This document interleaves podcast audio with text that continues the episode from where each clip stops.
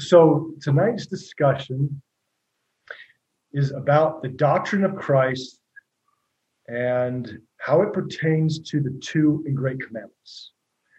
And the intent tonight is to show through scriptures um, that the two great commandments um, are evidence, they are fruits, um, they're results of one man or woman abiding through and in the doctrine of Christ.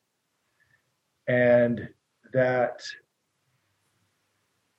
to fulfill these two great commandments, um, it is by the doctrine of Christ that one comes into both knowledge and experience of what it truly means to love God with all their heart, might, mind, and strength, and understanding how to love their neighbor and extend that same love that they have received. Um, but before we get into those specific uh, stories in the in the New Testament, um, we need to lay out some important principles as it pertains to the doctrine of Christ and how it relates to fulfilling the two great commandments. And we're going to start in Doctrine and Covenants, section 10, verses 64 to 69. And here in these verses, um, the Lord is giving a mystery pertaining to his perspective or his viewpoint on who he considers to be his church and his people. And, and here he does knock down the precepts that um, a single institution or group has the proprietary on being considered as his church, but more that to be of his church is to be in a state of being.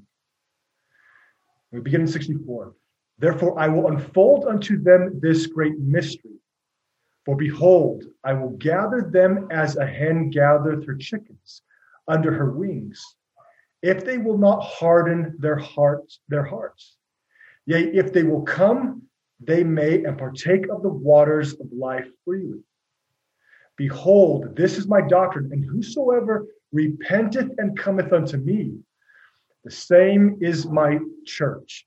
Now, the Lord here is, he's generic in explaining that you know, those that come unto me and repent, they are of my church. And as we get into later verses, the Lord does get more specific as to what it means to come unto him. But this is to classify and consider that those of his church, they come into both knowledge and experience of what it truly means to repent and come unto him. 68. And whoso declareth more or less than this, the same is not of me, but is against me. Therefore, he is not of my church. Now, the Lord is specifically in the Book of Mormon, he is quite clear on this, this teaching of what it means to be of his church. And if we look at 2 Nephi 28, um, and in these, these chapters, so Nephi, 2 Nephi 12 to 24, Nephi is outlining um, those chapters from Isaiah, specifically from Isaiah 2 to 14. And by, by chapter 25, you know, Nephi has seen, he's seen from the beginning to end the house of Israel. He's seen the beginning to end of his people, the Nephites and the Lamanites and he's seen the beginning to the end of, of the Gentiles. And so from 25 on, you can see that the Lord, or Nephi chronologically, he outlines what's going to happen. So when we look at 2nd Nephi 25, he is outlining and illustrating what is going to happen to the house of Israel. And in 26, he's outlining what happens to his people from uh, the beginning to the end. And by the end of 26, the Gentiles are beginning to be introduced and that they will receive the fullness. And by 27, chapter 27 of Second Nephi, he is specifically uh, talking towards those that will have in possession the Book of Mormon. And in Second Nephi 27, that's where we get, you know, the interpretation and the understanding that the Book of Mormon and both the sealed portion of the Book of Mormon. And so by chapter 28, he then is articulating those who become of those of chapter 27, which is the Gentiles, which is those of the LDS faith, um, and those of the restoration groups. There really, if you look at chronologically, there is really no other people he is speaking towards in chapter 28. And this is why by chapter 29, he then is expounding beyond the Gentile LDS church. And now it's more broad to uh, the Gentiles Christian base. And that for that reason, in chapter 29, he's the Lord is speaking a Bible, a Bible they shall not, they shall say they have a Bible and they need no more. Um, so when we look at chapter 28 and who it's pointing to, as it being those that will have in possession the Book of Mormon. Chapter 8, verse 3. Nephi says, For it, it shall come to pass in that day that the churches which are built up and not unto the Lord, when the one shall say unto the other, Behold, I, I am the Lord's, and the other shall say, I, I am the Lord's, and thus shall every one say that hath built up churches and not unto the Lord. So according to Nephi, you know, he warns against the platitudes of those that you know, will seek to gain through institutional power um, the proprietary of being proclaimed that they are his without teaching what the fullness of the gospel is and that it is designed to change the nature of a man and a woman. Doctrine Covenants 39. Now, here the Lord becomes a lot more specific as what it means to come unto him. And he is very direct as to um, what it means not to come unto him and what it means to come unto him. The same which came into the morning of time unto mine own, and mine own received me not. But to as many as received me, gave I power to become the sons, and even so will I give unto as many as will receive me power to become my sons. And verily, verily, I say unto you, he that receiveth my gospel receiveth me, and he that receiveth not my gospel receiveth not me. So the Lord is outlining, you know, I came unto my people, the Jews, and they received me not. And if they had received me, they would have received my gospel. And if they would have received my gospel, they would have received power to be my sons and my daughters. Now, in verse 6, the Lord does outline specifically what the gospel is. And he says, and it and this is my gospel repentance and baptism by water. And then cometh the baptism of fire and of the Holy Ghost, even the Comforter, which is the first Comforter, which showeth all things and teacheth the peaceable things of the kingdom. Now, you know, a few important words here are, and then cometh. You know, this is the Lord indicating that there is there is a requirement um, that needs to be illustrated and demonstrated that they may receive the baptism of fire and the baptism of the Holy Ghost. And, and we find that in 3rd Nephi 9. Now, here, here in 3rd Nephi 9, the Lord uses you know similar language unto those that receive him and receive him not. And in 16, I came unto mine own, and my, my own received me not. And the scriptures concerning my coming are fulfilled. And as many as have received me, to them have I given to become the sons of God, and even so will I to as many as shall believe on my name. For behold, by me redemption cometh, and in me is the law of Moses fulfilled. And if you shall offer unto me no more the shedding of blood, yea, your sacrifices and your burnt offerings shall be done away. For I will accept none of your sacrifices and your burnt offerings, and ye shall offer for a sacrifice unto me a broken heart and a contrite spirit. And whoso cometh unto me with a broken heart and a contrite spirit, him will I baptize with fire and with the Holy Ghost. So, this is the term of the new and everlasting covenant. And the Lord is indicating those that come forth with a broken heart and a contrite spirit, He will baptize them with fire. He will give them power to become His sons and daughters. So, just to re emphasize the importance of a broken heart and a contrite spirit, which in essence, it was what the Lord was teaching concerning the two great commandments, which was to love God with all your heart, mind, and strength. But looking at Second Nephi chapter 2, you know, the Lord is, he's absolute when it comes to a broken heart and a contrite spirit. Verse 5 And men are instructed sufficiently that they know good from evil. And the law is given unto men, and by the law no flesh is justified. Or by the law men are cut off. Yea, by the temporal law they were cut off, and also by the spiritual law. They perish from that which is good, and become miserable forever.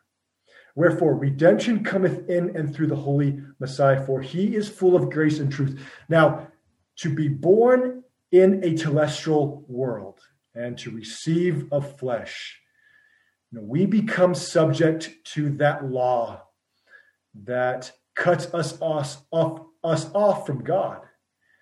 And by so doing, you know, we uh, are subject of spiritual death and are in need to be reborn spiritually. Now, verse 7 is the crutch of it. And the Lord is specific to those who will receive redemption and salvation. Verse 7 For behold, he offereth himself a sacrifice for sin to answer the ends of the law unto all those who have a broken heart and a contrite spirit and unto none else can the ends of the law be answered. So here the Lord is specific. It is only those that bring forth a broken heart and a contrite spirit. And it is none other.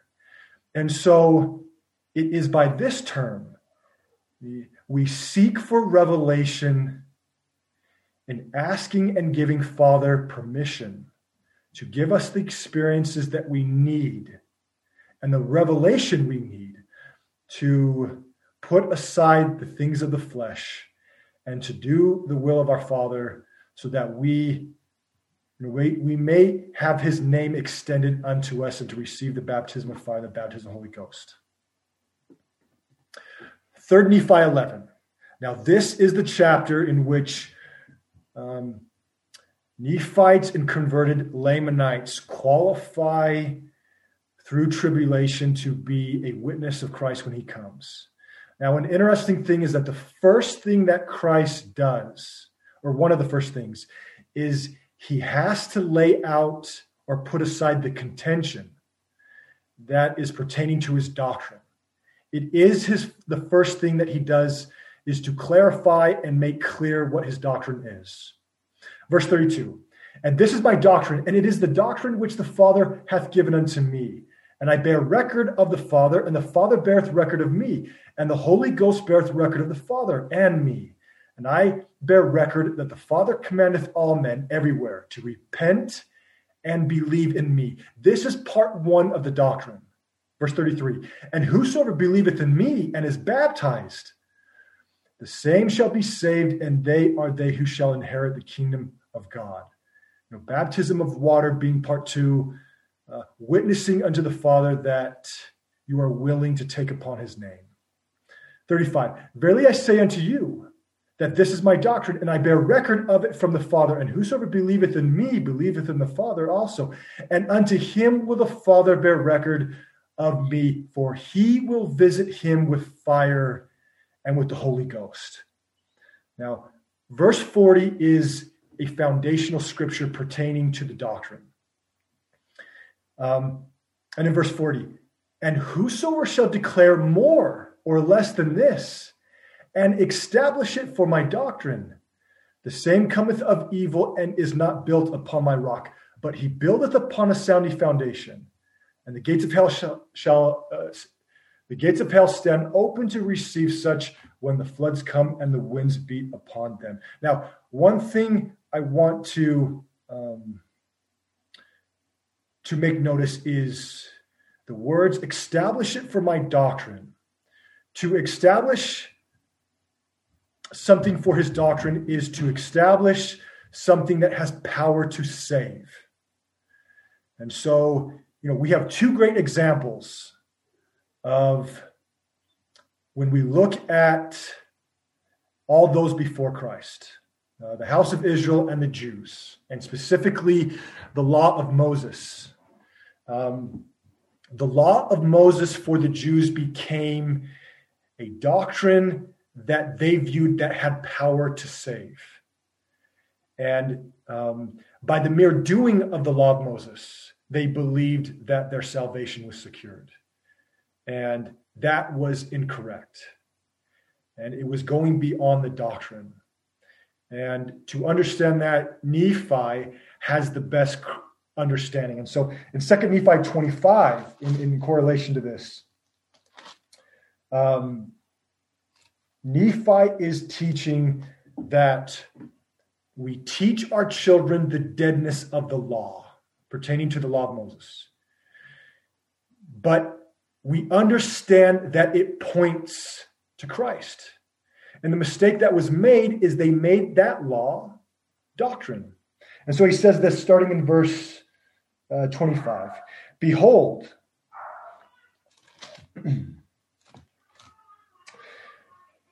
For for this end was the law given. This is pertaining to the law of Moses. Wherefore the law hath become dead unto us, and we are made alive in Christ because of our faith. Yet we keep the law because of the commandments. And we talk of Christ, we rejoice in Christ, we preach of Christ, we prophesy of Christ, we write according to the to our prophecies, that our children may know what source they may look for a remission of their sins. Wherefore, we speak concerning the law that our children may know the deadness of the law. And they, by knowing the deadness of the law, may look forward unto that life which is in Christ. You know, a modern example of this is where uh, there are many have made the temple like unto the law of Moses, in which the mere attending or the performance of those, those doings in the temple that they have power to save. But in actuality, they are to direct and point us to that which has power to save, which is Christ. Now, the last few points pertaining to the doctrine of Christ before we get into the two great commandments is pertaining to faith, hope, and charity. Um, Moroni is very specific on this. The sons of Mosiah are also too. But these principles, they go hand in hand with the doctrine of Christ. And they have direct meaning to what it means to fulfill the, the two great commandments given in the Old the New Testament. Alma 7:24. And see that you have faith, hope, and charity, and then will you abound in good works. Now, uh, in later verses, we're going to get a little bit into good works and what that really means. But understanding faith and hope and charity is, is vital uh, to understanding and abiding in the doctrine of Christ. Ether 12 28. Behold, I will show unto the Gentiles, and this is specifically referencing to those Gentiles that will have in possession the Book of Mormon, their weakness, their weakness, and I will show unto them that faith, hope, and charity, bringeth unto me the fountain of all righteousness. So, some in some later verses, we're going to um, combine these into the doctrine of Christ, and um, through the scriptures, we will see how you know these sp- specific principles are vital in fulfilling the two great commandments. So now we're going to jump into Mark, um, you know, laying out the doctrine of Christ and um, and connect it to what Christ was trying to teach in the New Testament. Verse 28. And one of the scribes came, having heard them reasoning together, and perceiving that he had answered them well, asked him, Which is the first commandment of all? And Jesus answered him, The first of all the commandments is, Hear, O Israel, the Lord our God is one Lord. And thou shalt love the Lord thy God with all thy heart, and with all thy soul, and with all thy mind, and with all thy strength. And this is the first commandment. And the second is like, namely, this Thou shalt love thy neighbor as thyself. There is none other commandment greater than these. And the scribe said unto him, Well, master, thou hast said the truth, for there is one God, and there is none other but he. And to love God, to love him with all the heart and with all the understanding and with all the soul and with all the strength, and to love his neighbor as himself is more than all whole burnt offerings and sacrifices. And when Jesus saw that he had answered discreetly, oh, okay, so a key word is the word discreetly. Um, to answer discreetly is to answer in a way that's agreeable, but it is to avoid embarrassment, to avoid the crutch of the matter. So, this scribe or Pharisee, he is seeking to be in agreeability with Christ and to hide from the true matter of asking the Lord, Well, Lord, what does it mean then to love God with all your heart and to love your neighbor? He doesn't. And the Savior, he recognizes it. 35. And Jesus answered and said, While he taught in the temple, how say the scribes that Jesus is the son of David? For David himself said by the Holy Ghost, The Lord said of my Lord, Sit thou on my right hand till I make thine enemies thy footstool. David therefore himself called him Lord. And whence is he then his son? And the common people heard him gladly. And he said unto them in his doctrine, Beware of the scribes which love to go long clothing and long salutations in the, the, the marketplaces, and the chief seats in the synagogues, and the uttermost rooms of the feast, which devour widow houses, and for a pretense make long prayers, these shall receive greater condemnation. So, in essence, the scribes were in assumption. I agree with you, Lord. And because I agree with you, I must understand these things.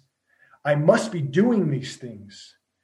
And um, because I am in, in a stature of leadership and a position, I'm in exact commonality with you. And so here is a perfect example of an individual turning his heart to his own precepts, and he is actually rejecting the Lord. And he does not receive greater light and knowledge. John 21. Now, John 21 is the chapter right before we go into Acts 1. And Acts 1 and 2 is, is the, the story of when the 12 apostles receive a baptism of fire and a baptism of the Holy Ghost. And to note what's interesting is that the 12 apostles, they had they had been with Christ for some time. They had seen much, they had done much, but they had not yet received the baptism of, baptism of fire and the baptism of the Holy Ghost. And in here, in these verses, the Lord is trying to teach them a principle that they do not understand yet. But they will in Acts as they receive the baptism of fire and the baptism of the Holy Ghost. Verse 15. So when they had dined, Jesus said to Simon Peter, Simon, son of jo- Jonas, lovest thou me more than these? He said unto him, Yea, Lord, thou knowest that I love thee. He said unto him, Feed my lambs. He saith to him again the second time, Simon, son of Jonas, lovest thou me? He saith unto him, Yea, Lord, thou knowest that I love thee. He saith unto him, Feed my sheep. Verse 17, he saith unto him the third time, Simon, son of Jonas, lovest thou me? Peter was grieved because he said unto him the third time, Lovest thou me? And he said unto him, Lord, thou knowest all things. Thou knowest that I love thee. And Jesus said unto him, Feed my sheep. So here, you know, in essence, the Lord is asking um, or trying to stir in their hearts. You know, Peter, do you understand what it means to love me with all your heart, might, mind, and strength? And his response is, Well, then feed my sheep. Or, in essence, Extend the love that I give unto you, unto your neighbor. And he says it three times because Peter does not yet fully understand what it means fully to love God with all his heart and to love his neighbor. So now we get into Acts 1, where the Lord is indicating that in coming days they're going to receive the baptism of fire, the baptism of the Ghost. And in verse 4, and being assembled together with them, commanded them that they should not depart from Jerusalem, but wait for the promise of the Father.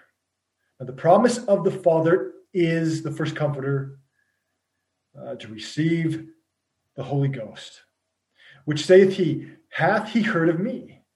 Verse 5 For John truly baptized with water, but ye shall be baptized with the Holy Ghost, not many days hence. But ye shall receive power, and after the Holy Ghost is come upon you, and ye shall be witnesses unto me both in Jerusalem and in Judea and in Samaria and unto the uttermost parts of the earth. So, um, the Lord is indicating in coming days they're going to receive know, the first comforter. And when they do,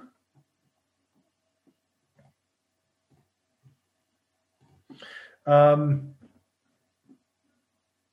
we'll go to Acts 2 uh, here as it, it, explains their experience. Verse 1 And when the day of Pentecost was full come, fully come, they were all with one accord in one place.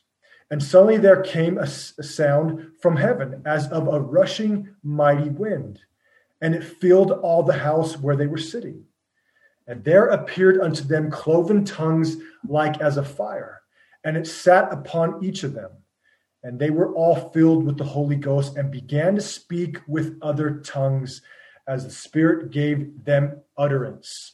So their spiritual eyes are open and they see, as it is their experience, cloven tongues of fire that fall upon them. And you know, right after they receive the Holy Ghost, they begin to speak in other languages. As the day of Pentecost, there were gathered there many um, people of different languages, and the people were astonished.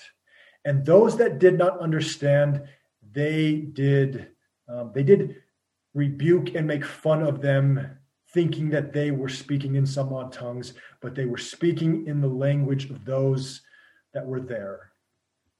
Now, if you notice, you know, Peter, he is before this experience, Peter, in many ways, he's up and he's down. He's um, he hasn't been um, tamed as of yet, and you can see from Acts and moving forward he is a different man. And in verse 26, therefore did my heart rejoice and my tongue was glad. Moreover, also my flesh re- shall rest in hope. Because thou wilt not leave my soul in hell, neither wilt thou suffer thine holy one to see corruption. Thou hast made known to me the ways of life. Thou shalt make me full of joy with thy counts. Now, I would suggest that now that Peter has received the baptism of fire and the baptism of the Holy Ghost, he has been filled with love, a pure love. And now he understands to a greater degree what it means to fulfill the commandment to love God with all his heart, might, mind, and strength. And now he's extending knowledge unto his neighbor that they may experience the same love and a remission of sin that he has. And in 37, you know, when the people have been pricked by the Holy Spirit, you know, they they ask him, as it says in 37. Now, when they heard this, they were pricked in their heart and said unto Peter and to the rest of the apostles, Men and brethren, what shall we do?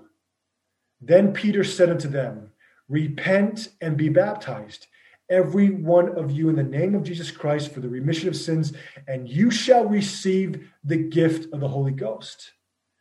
For the promise is unto you and, and to your children, and to that, all that are afar off, even as many as the Lord God shall call. And with many other words did he testify and exhort, saying, Save yourselves from this untoward generation.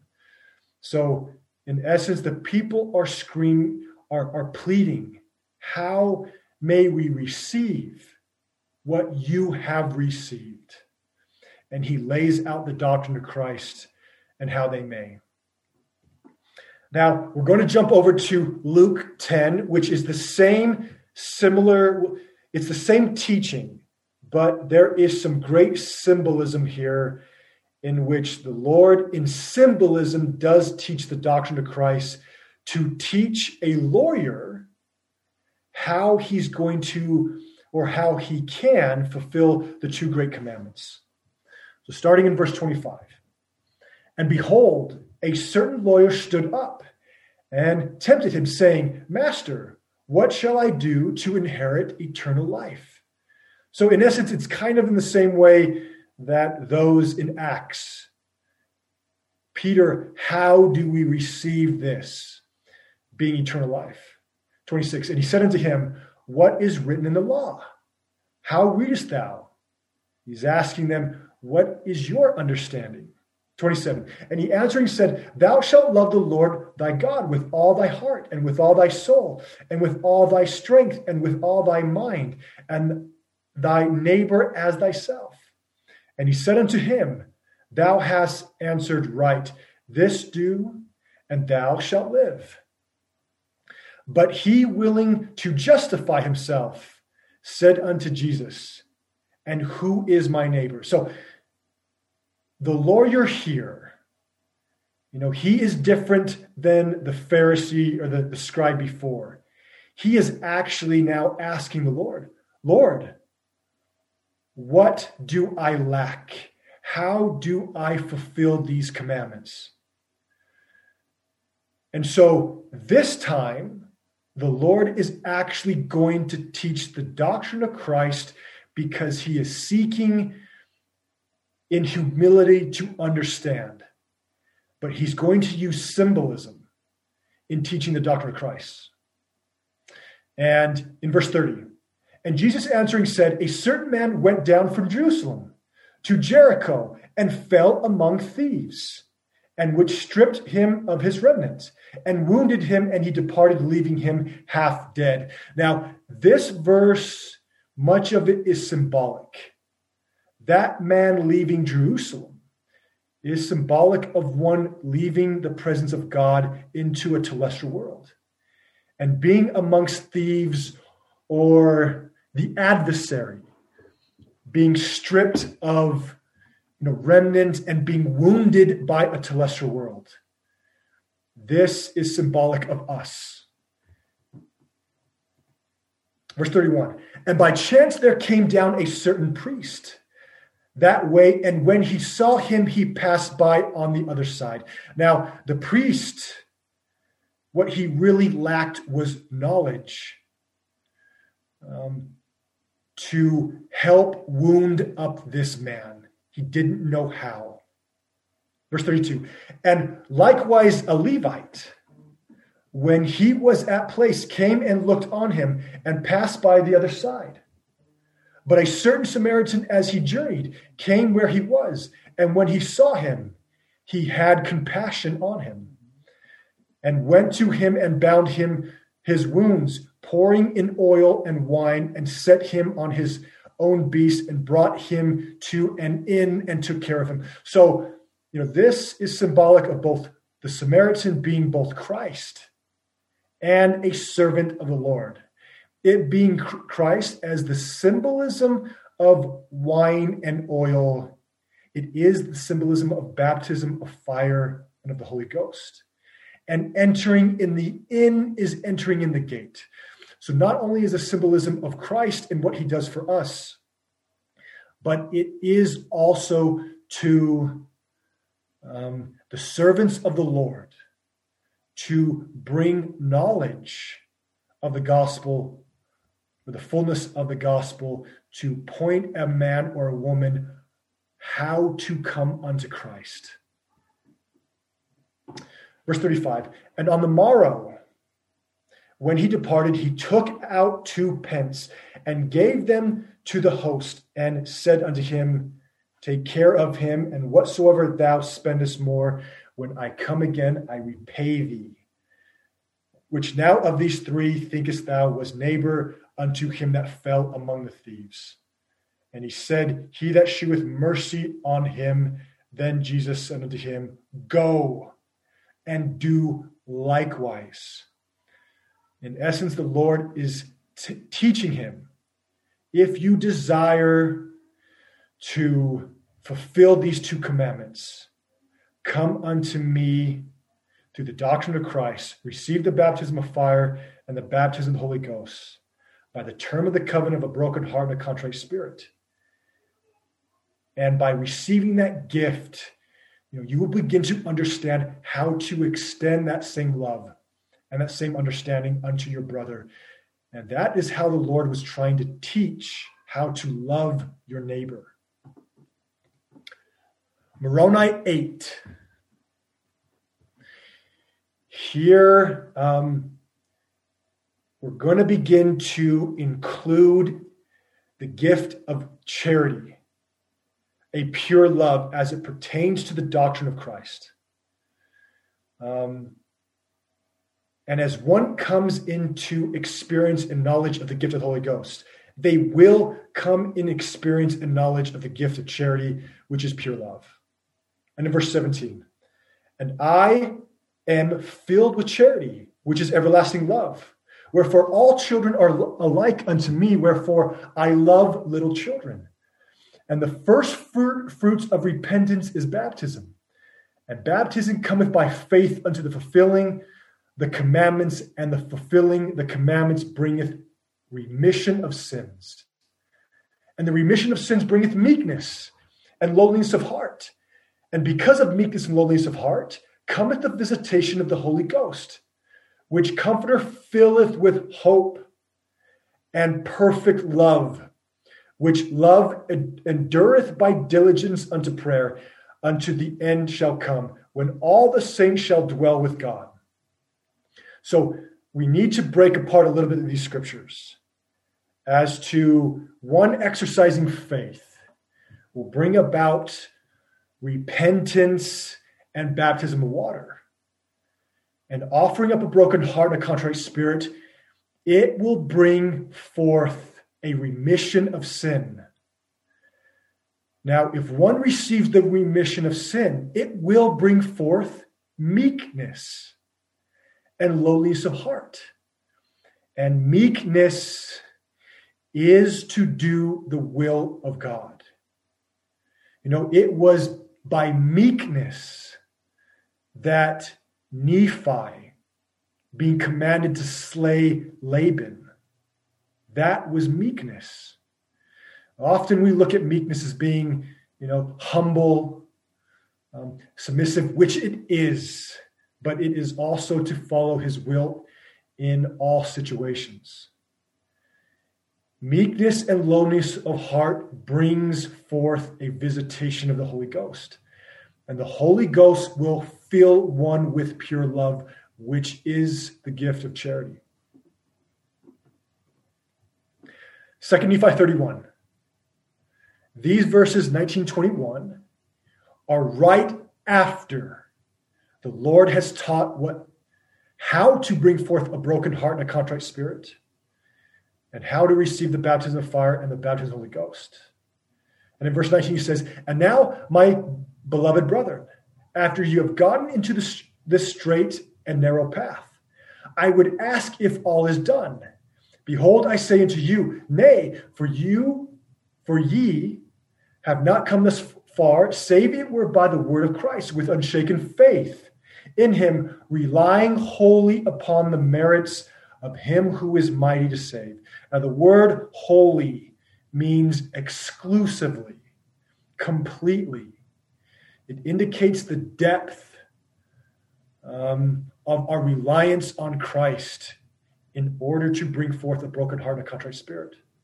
Verse 20, wherefore you must press forward with steadfastness in Christ, having a brightness, a perfect brightness of hope, and a love of God and of all men, to enter into the gate and receive the baptism of fire and the baptism of the Holy Ghost. It will infuse into that man or woman a perfect brightness of hope and perfect love. But, you know, as it indicated in Moroni 8, you know, we must feast upon the words of Christ and be steadfast, for it can come and it can go. 21. And now behold, my beloved brother, this is the way, and there is none other name, no other way nor name given unto heaven whereby man can be saved in the kingdom of God. And now behold, this is the doctrine of Christ, and the only and true doctrine of the Father, and of the Son, and of the Holy Ghost, which is one God without end. Amen. Now, Moroni 7 is the chapter where we can find most uh, the principles pertaining to faith, hope, and charity, and as it pertains to the doctrine of Christ. Verse 43 And again, behold, I say unto you that he cannot have faith and hope, save he shall be meek and lowly in heart. So here we have a connection with Moroni 8 as pertaining to a remission of sin will bring forth meekness and lowly in heart. But an important truth pertaining to faith. Um, to exercise true faith, we must abide in truth. If we abide in that which is not true, we will stumble to exercise true faith. And so, as we seek truth and exercise faith in revelation that we are receiving, um, the Lord will direct us in receiving a remission of sin, which will bring forth meekness and a lowly of heart. 44. If so, his faith and hope is vain. Um, faith and hope is designed to bring us to a remission of sin. And if we do not receive that meekness from a remission of sin, our faith and hope is in vain. For none is acceptable before God, save the meek and lowly in heart. And if a man be meek and lowly in heart, and confess by the power of the Holy Ghost, because he has received the Holy Ghost he must needs have charity. For if he have not charity, he is nothing. Wherefore he must needs have charity. And charity, now in verse 45 and 46, the Lord is going to outline fruits of one who receives charity, which are the fruits of one who receives the baptism of fire, the baptism of the Holy Ghost. And it is a great way to measure and seek revelation with the Lord in understanding if one has received such. 45. And charity suffereth long and is kind and envieth not and is not puffed up, seeketh not her own, is not easily provoked, thinketh no evil, and rejoiceth not in iniquity, but rejoiceth in the truth, beareth all things, believeth all things, hopeth all things, endureth all things. Wherefore, my beloved brethren, if you have not charity, you are nothing, for charity never faileth. Wherefore, cleave unto charity, which is the greatest of all, for all things must fail. And so, you know, we get two terms in the scriptures um, to enter into to the kingdom of God. And the two references are that we must be born again spiritually and also receive the gift of charity. For if we do not, we cannot enter into the kingdom of God.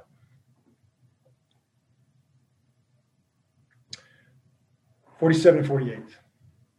But charity is the pure love of Christ, and it endureth forever.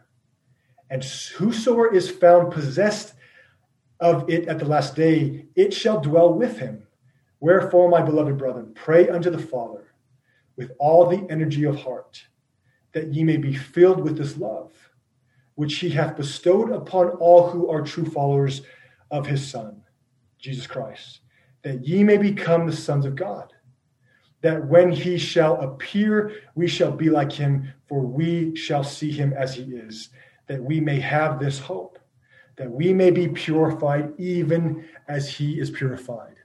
So the invitation for Moroni is that we pray with all of our heart, that we may be filled with this love, which is absolutely accompanied with the receiving of the baptism of fire and the baptism of the Holy Ghost by offering up a broken heart and a contrite spirit. Now, one of the things of the Book of Mormon that is unique and, and, and often is not well recognized is the Book of Mormon is seeking to teach a man or a woman how to cry unto God. Alma 38 8. And it came to pass that I was three days and three nights in the most bitter pain and anguish of soul. And never until I did cry unto the Lord Jesus Christ for mercy, did I receive a remission of my sins. But behold, I did cry unto him, and I did find peace to my soul. You know, here, many men and women associated with things of God can do many good things. But until we learn to cry with all the depths of our heart, um, do we start to begin to understand how to fully come under Christ? Moroni 10. Again, Moroni continues to teach upon the principles of faith, hope, and charity. And one of the main focuses of Moroni 10 is in receiving the gifts of the Spirit.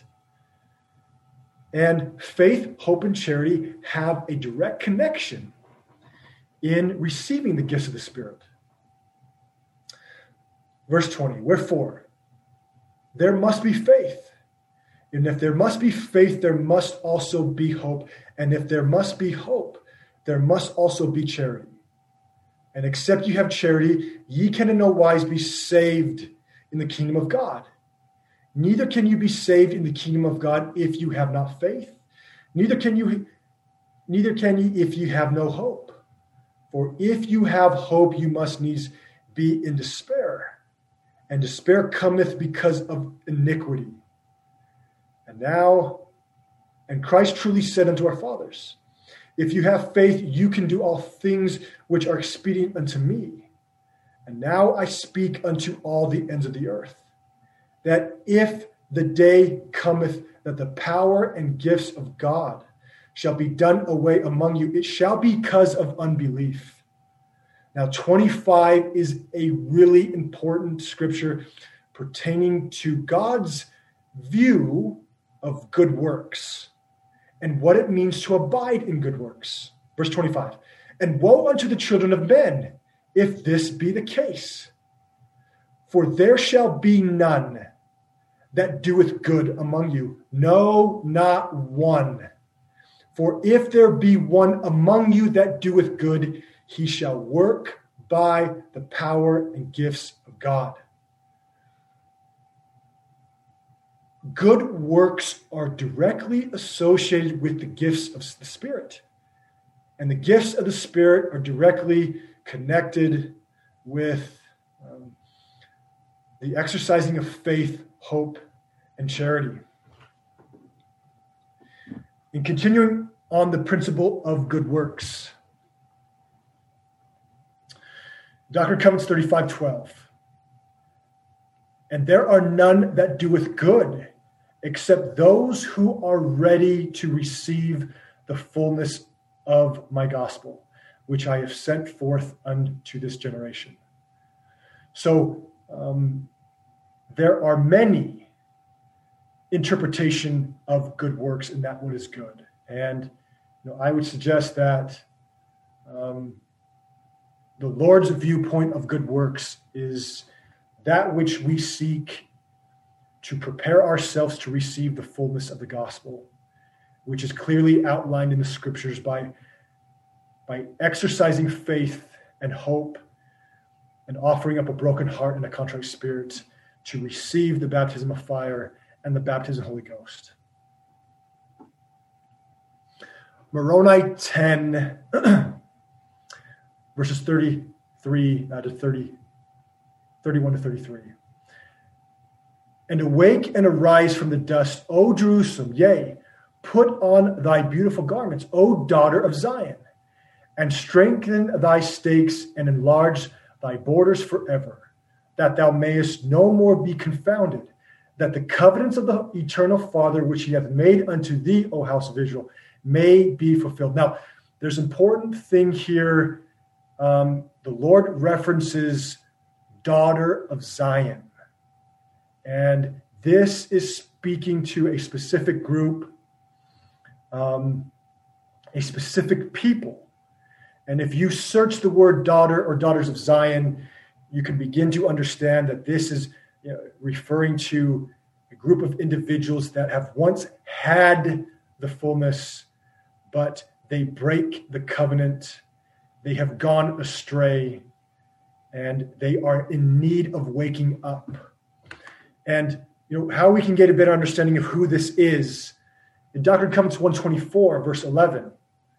You know, Doctrine and Covenants 124 is the chapter that the Lord is giving the Latter day Saints one last chance to receive back um, the fullness of the priesthood that they did lose.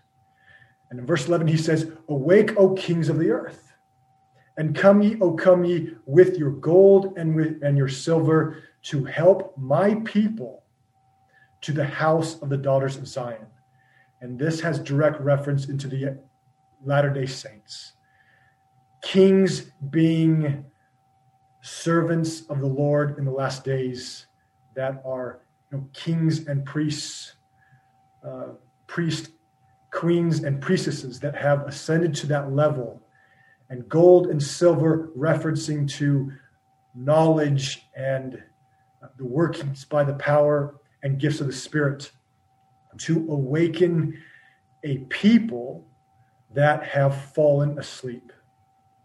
Verse 32 Yea, come unto Christ and be perfected in him and deny yourselves of all ungodliness. And if you shall deny yourselves of all ungodliness and love God with all your might, might, mind, and strength, then is his grace sufficient for you, that by his grace you may be perfect in Christ. And if by the grace of God you are perfect in Christ, you can in no wise deny the power of God. And again, if by the grace of God are perfect in Christ and deny not his power, then you are sanctified in Christ by the grace of God through the shedding of his blood, the blood of Christ, which is in the covenant of the Father unto the remission of your sins, that ye become holy without spot. So here, Moroni is giving greater understanding that in order for a man to love God with all his heart, mind, and strength, he must offer up to receive grace or power that is sufficient um, to cause that man or woman to become a son or daughter of Christ, being fully sanctified and fully purified uh, through Christ. And so it is my, my witness and testimony that we do fulfill the two great commandments in and by the doctrine of Christ, by seeking to offer up a broken heart and a contrite spirit. And I leave that with you in the name of Jesus Christ. Amen.